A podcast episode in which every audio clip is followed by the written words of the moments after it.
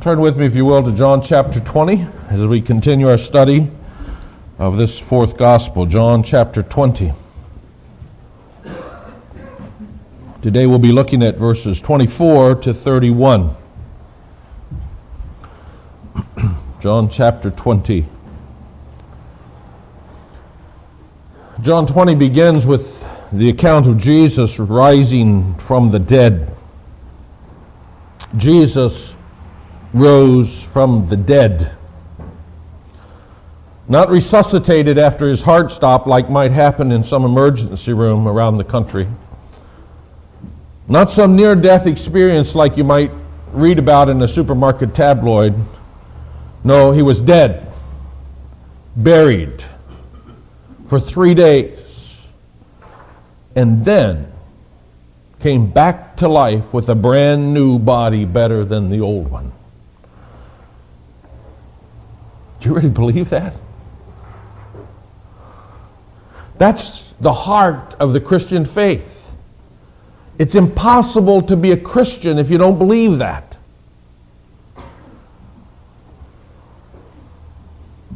I have a confession to make.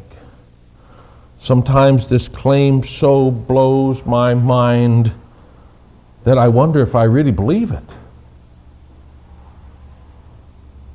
Can such a fantastic claim be true?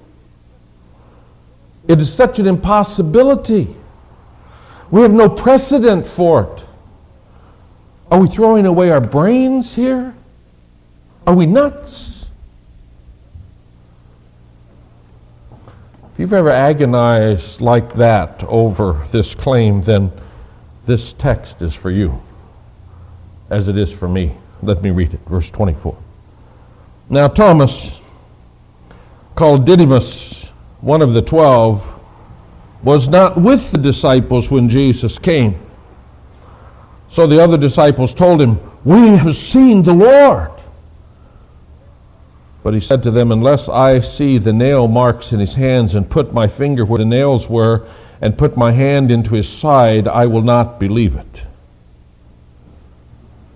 A week later, his disciples were in the house again, and Thomas was with them.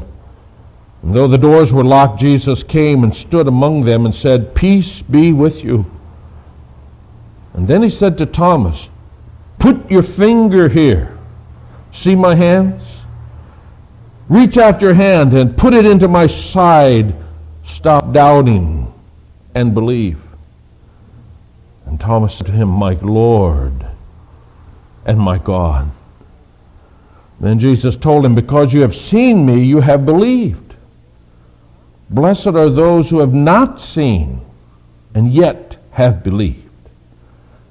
Jesus did many other miraculous signs in the presence of his disciples, which are not recorded in this book, but these are written that you may believe that Jesus is the Christ, the Son of God, and that by believing you may have life in his name. Actually, we've studied this text before uh, one Easter morning back a few years, two or three, I don't remember exactly. And uh, we looked at this passage together. You may remember some of it as we proceed, but its truths are still true today as they were then and as they have always been. Two truths. We'll spend most all of our time on the first one, and that's this Jesus is not afraid of your honest doubts. Jesus is not afraid of your honest doubts. Well, the fair is over, and I have a remarkable thing to report. I'd like to brag up my wife just a little bit. You see, this year Jane and I made it through a whole afternoon and evening at the fair without buying even one dose of cotton candy. Now, that may seem, seem, silly to even mention such a thing, but you see, Jane's not supposed to eat cotton candy, but she loves cotton candy. Now, I will admit, I don't understand it. Cotton candy, that is. There's nothing to it. I mean, it's, it's like a, a, a hint of uh, sweetness, and then nothing. nothing but air. it's, it's a figment of your imagination. It's like, it, you, it's like you almost are going to bite into something, but then there's nothing to bite into.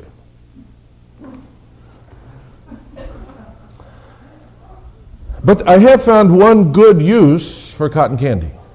Cotton candy describes for us, it illustrates for us the Christianity that is around us everywhere. A bundle of great claims looks impressive, colorful, tastes sweet. But when you bite into it, there's nothing there. No substance. Flavored air. As I've thought about Thomas over the years, and this week yet again, he's become somewhat of a folk hero for me, for Thomas refuses to have that kind of religion. In fact, I suspect if you saw Thomas at the fair, he would not be eating cotton candy. You see, we've given Thomas a bad name. We now speak of doubting Thomases. I looked it up, it's even in my dictionary. Doubting Thomas, a person who habitually doubts, a chronic skeptic. Poor Thomas.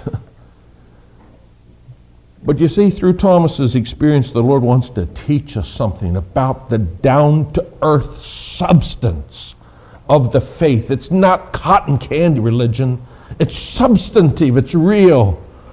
Specifically, we understand through Jesus' interaction with Thomas that he's not afraid of our honest doubts. He's not afraid of us thinking. Now, there are three, at least three reasons here why Jesus is not afraid of Thomas's doubts. And the first is that he knew Thomas. He knew Thomas. We may call Thomas a chronic skeptic, but that's too easy. Let me introduce you to him a little bit. We've seen him as we've gone through the book of John. If we turn back just a few pages to John 14, we see Thomas there. John 14, we all know the beautiful words of verse 6 where Jesus says, I am the way and the truth and the life. But let's back up. Let me read the beginning of this chapter. Jesus is speaking. Do not let your hearts be troubled. Trust in God. Trust also in me. In my Father's house are many rooms. If it were not so, I would have told you, I go to prepare a place for you. And if I go and prepare a place for you, I will come back and take you to be with me so that you may be where I am. You know the way to the place I'm going. Now, some of the disciples may have been mesmerized by those wonderful words, but not Thomas. Wonderful words are nice, but what exactly is it that you mean? Look at verse 5. Thomas said, Lord, we don't even know where you're going. How can we know the way? Don't you like this guy? No cotton candy religion for him. You got to pin it down, Lord. What are we talking about here? And so, Thomas's question becomes the occasion for Jesus to unpack for us this wonderful teaching about how he meets us in our lostness and he, and he meets us in our delusion after being lied to so often and he meets us in that inevitable lifelong struggle with dying that in Jesus we have all these things. Thank you, Thomas, for your outspoken honesty which clarified the truth for all of us. Turn back a couple more pages to John 11. See Thomas again. Jesus had departed from Judea because of attempts on his life. And now he hears that his good friend Lazarus is sick. As he makes his preparations to go back and see Lazarus, his disciples begin to argue with him. Look at verse 7. Then he said to his disciples, Let's go back. But, Rabbi, they said, a short time ago the Jews tried to stone you, and yet you're going, back, going back there? They don't want him to go because obviously their lives are endangered, theirs along with his. Only Thomas speaks in favor of going back. Verse 16. Then Thomas called Didymus said to the rest of the disciples, Let us also go that we may die with him. Now, you may say, what a pessimist, just assuming that they're going to go back and die. I say, what commitment? This man may have questions. His faith may be small, but don't question his willingness to put it all on the line, folks. He's ready to die with Jesus. If Jesus is going, I'm going. If Jesus is dying, I'm dying. This is no cotton candy disciple here. Substantive. Puts his life on the line. Back to John 20 here. Thomas had seen Jesus die. It cut his heart out, but he understood what he saw. And then three days later, he meets his friends. And they say, Thomas, we saw the Lord. now put yourself in Thomas's place. You're not into hype. You're not a cotton candy sort of guy. Self delusion is not the way you work. The truth may be hard, but let's not kid ourselves. Let's take it like a man. So, how would you respond if you're Thomas? As the disciples all say, Guess what? We saw the Lord. And you know he's dead. Well, look at verse 25. Thomas says, Unless I see the nail marks in his hands and put my finger where the nails were and put my hand into his side, I will not believe. I like this guy, don't you? Can't you see you saying that? And Jesus likes him too. Because Jesus knows Thomas, he knows his commitment, he knows his honesty, he knows his candor. Jesus is not afraid of Thomas's doubts, for he knows they are honest doubts. And folks, Jesus is not afraid of your honest doubts either. I just call you to be honest. Thomas was willing to die with Jesus. His questions come from that kind of a heart. You see, if questions, if your questions are a form of rebellion, some way to outmaneuver God and to get out from under His truth, that's one thing. Well, the Lord, you can't outmaneuver the Lord. But if your doubts are that you don't understand and you say, Lord, whatever it is, wherever it is, you show me and I'll do it. Make it clear and I'll believe it. And I'll go wherever you send me and I'll do whatever you say. Here's my life, Lord. I put it on the line. I just don't understand. Then I say to you that God is not afraid of your need for understanding, your honest doubts. I know that's God's attitude because God tells me that's to be ministers' attitudes as we preach His Word.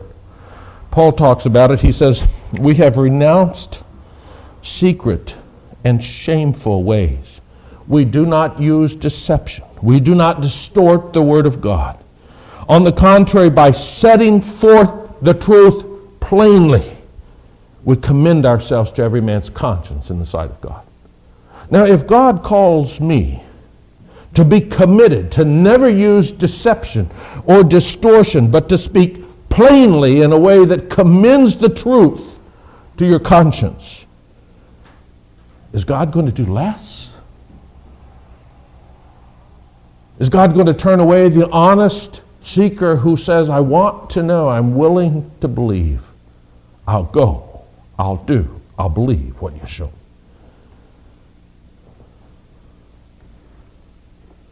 Of course, Jesus is willing to receive, to listen to your prayer, to hear your cry. He says so.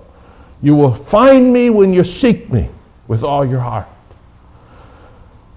So I call you to seek him honestly, like Thomas. Well, Thomas, uh, Jesus is not afraid of Thomas's honest questions, for he knows Thomas. He's also not afraid of Thomas's questions because Jesus knows that his resurrection will stand the test. His resurrection will stand the test.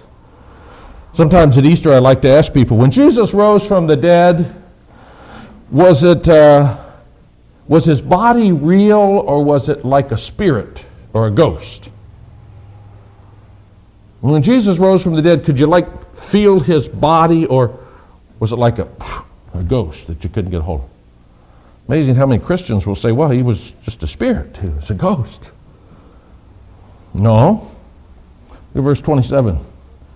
Jesus says to Thomas, Put your finger right here. See my hand? Reach out your hand and put it into my side. Stop doubting and believe. Jesus is not afraid to prove it to Thomas. It's not the only time. It happened over in Luke chapter 24. We made reference to it last week. Let me read it to you. Luke chapter 24, right at the end, verse 37. They were startled and frightened when Jesus appeared, thinking they saw a ghost. And he said to them, Why are you troubled? Why do doubts rise in your mind? Look at my hands and my feet. It is I myself. Touch me and see. A ghost does not have flesh and bones, as you see I have. Or consider Acts chapter 1, verse 3, where we read that after his suffering, Jesus showed himself to these men and gave many convincing proofs that he was alive. Many convincing proofs. You see, Jesus is not afraid of our honest questions because he understands that his resurrection is true. It really happened. It will stand against any scrutiny of the evidence. Now, we can't put our fingers in the nail prints and reach our hand into the side of Jesus, but the resurrection still will withstand the scrutiny that we can give it. At the beginning of the 19th century, Sir Gilbert West and Lord Lyttelton, two great literary lights of England, conceived a masterful plan to suppress the gospel. It seemed to them, these two scholars, that the uh, two greatest miracles in the Christian religion were the resurrection of Jesus and Saul's conversion when he supposedly saw the living Jesus on the road to Damascus. Damascus. And so Gilbert agreed to study and refute the resurrection of Christ, and Lord Lyttelton was to study and refute the conversion of Saul. So they parted to go and do their cynical work and come back to publish and to do great harm to Christianity. The conclusion of their work, they met again, and Lord Lyttelton asked, Well, what's the result of your work? And Sir Gilbert West said, I have thoughtfully investigated the resurrection of Christ but I've come to the conclusion that he is who he said he was, and that he came forth from the grave. That he is, as he claimed, the veritable Son of God. And Lord Lyttelton who worked independently, said, And I have fully investigated the narrative of the conversion of Saul, and I am satisfied that this man on his Damascus journey really did see the living Jesus of Nazareth and that that Jesus is the very Christ of God. Two cynics, scholars, set out to refute, only came to believe. Jesus is not afraid of honest questions because his resurrection really took place and it will withstand the scrutiny and so this morning I invite you to look more closely, to probe the depths, to examine the evidence. Jesus has risen from the dead. In fact, several people have gathered that evidence to make it more easy to examine. I, I mentioned a couple that I've mentioned along the way. Josh McDowell has put it all in a book called Evidence That Demands a Verdict. And John Stott argues the case quite convincingly in his little introductory book, Basic Christianity. And so I challenge you if you claim not to believe, but if you won't even take the time to listen to the arguments, then I say you're not as honest as the Lord is. For he's willing to entertain your doubts if you would dare to look at the evidence. He's not afraid of your questions. Are you afraid of the answers? Jesus is not afraid of our honest doubts. He knew Thomas. He knows the nature of the resurrection. And finally, he's not afraid of our honest questions, for he knows that truth turns honest doubters into fervent disciples. You see, at first, Thomas kind of lagged behind the others. Here it is. The, the, the ten that are left, Judas is gone, but the ten, other than Thomas, they all believe in Jesus and they're rejoicing that he's raised from the dead, and Thomas doesn't buy it. But by pursuing his honest questions, when he did come to see the truth, he leaped out in front of all the rest of them in his response. Look at verse 28. After uh, he put his uh, hands in Jesus' side, Thomas said to him, My Lord and my God. Now here's a confession of who Christ is and what his relationship to us is that is unparalleled with, by any confession prior to this by any of the apostles. He came to grips with the truth and he felt its weight and he worshiped Jesus. You see, that's how it often is with those who have lots of questions. The people who are hard to convince when they do understand the truth, when they are convinced, they become more passionate about the truth than anyone. Especially than those cotton candy kind of no substance Christians that kind of float around saying they believe all kinds of things without ever thinking about any of them. That's why Jesus is not afraid of our honest doubts because he knows how the answers change skeptics into disciples. This morning I call you to be like Thomas. Oh, he believed in Jesus before. Think about it. Thomas believed that Jesus lived. He believed that Jesus, uh, uh, he believed what Jesus taught. He believed that the miracles really happened. He saw them. He believed that Jesus died on the cross, that he was an innocent man, a victim of injustice. He believed all of those things. It was not enough. And some of you may have never gone beyond that. You believe all those things. It's not enough. In fact, Thomas was willing to go even further. Thomas was willing to be part of this group of disciples. He still met with the other ten, even though they were fearful for their lives and had to meet behind locked doors for fear of the persecution that might come to them. He didn't turn away from them. They were his friends. He associated with them. He identified with them as Jesus' disciples. He just didn't believe this stuff about Jesus actually rising from the dead. And may I suggest churches are full of those people who are willing to associate with Christians, willing to be identified with Christians.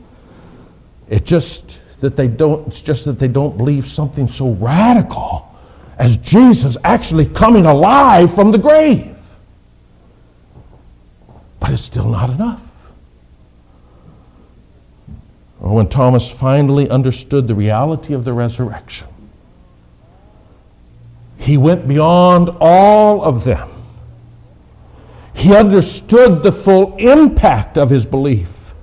And when he looked honestly at the living Lord Jesus, he understood that this was not just a great teacher, a great miracle worker, a kind man who had become a martyr. This is none other than the living God in human flesh who had risen from the dead, dead because death could never hold him. And such a one must be God, therefore he must be worshiped, and such a one must be my master. And he called him Lord, my Lord and my God as he fell at his feet to worship. That's what true discipleship looks like. This morning I call you, don't play games with God. Face the question. Don't settle for some watered down hype as Christianity. Either it's true or it isn't. Either Jesus arose from the dead and he is alive today, or he didn't. If he did, we must absolutely worship and serve him with unconditional surrender. If he didn't, let's go fishing. What are we doing here? Jesus is not afraid of our honest doubts. But he calls us to honest discipleship.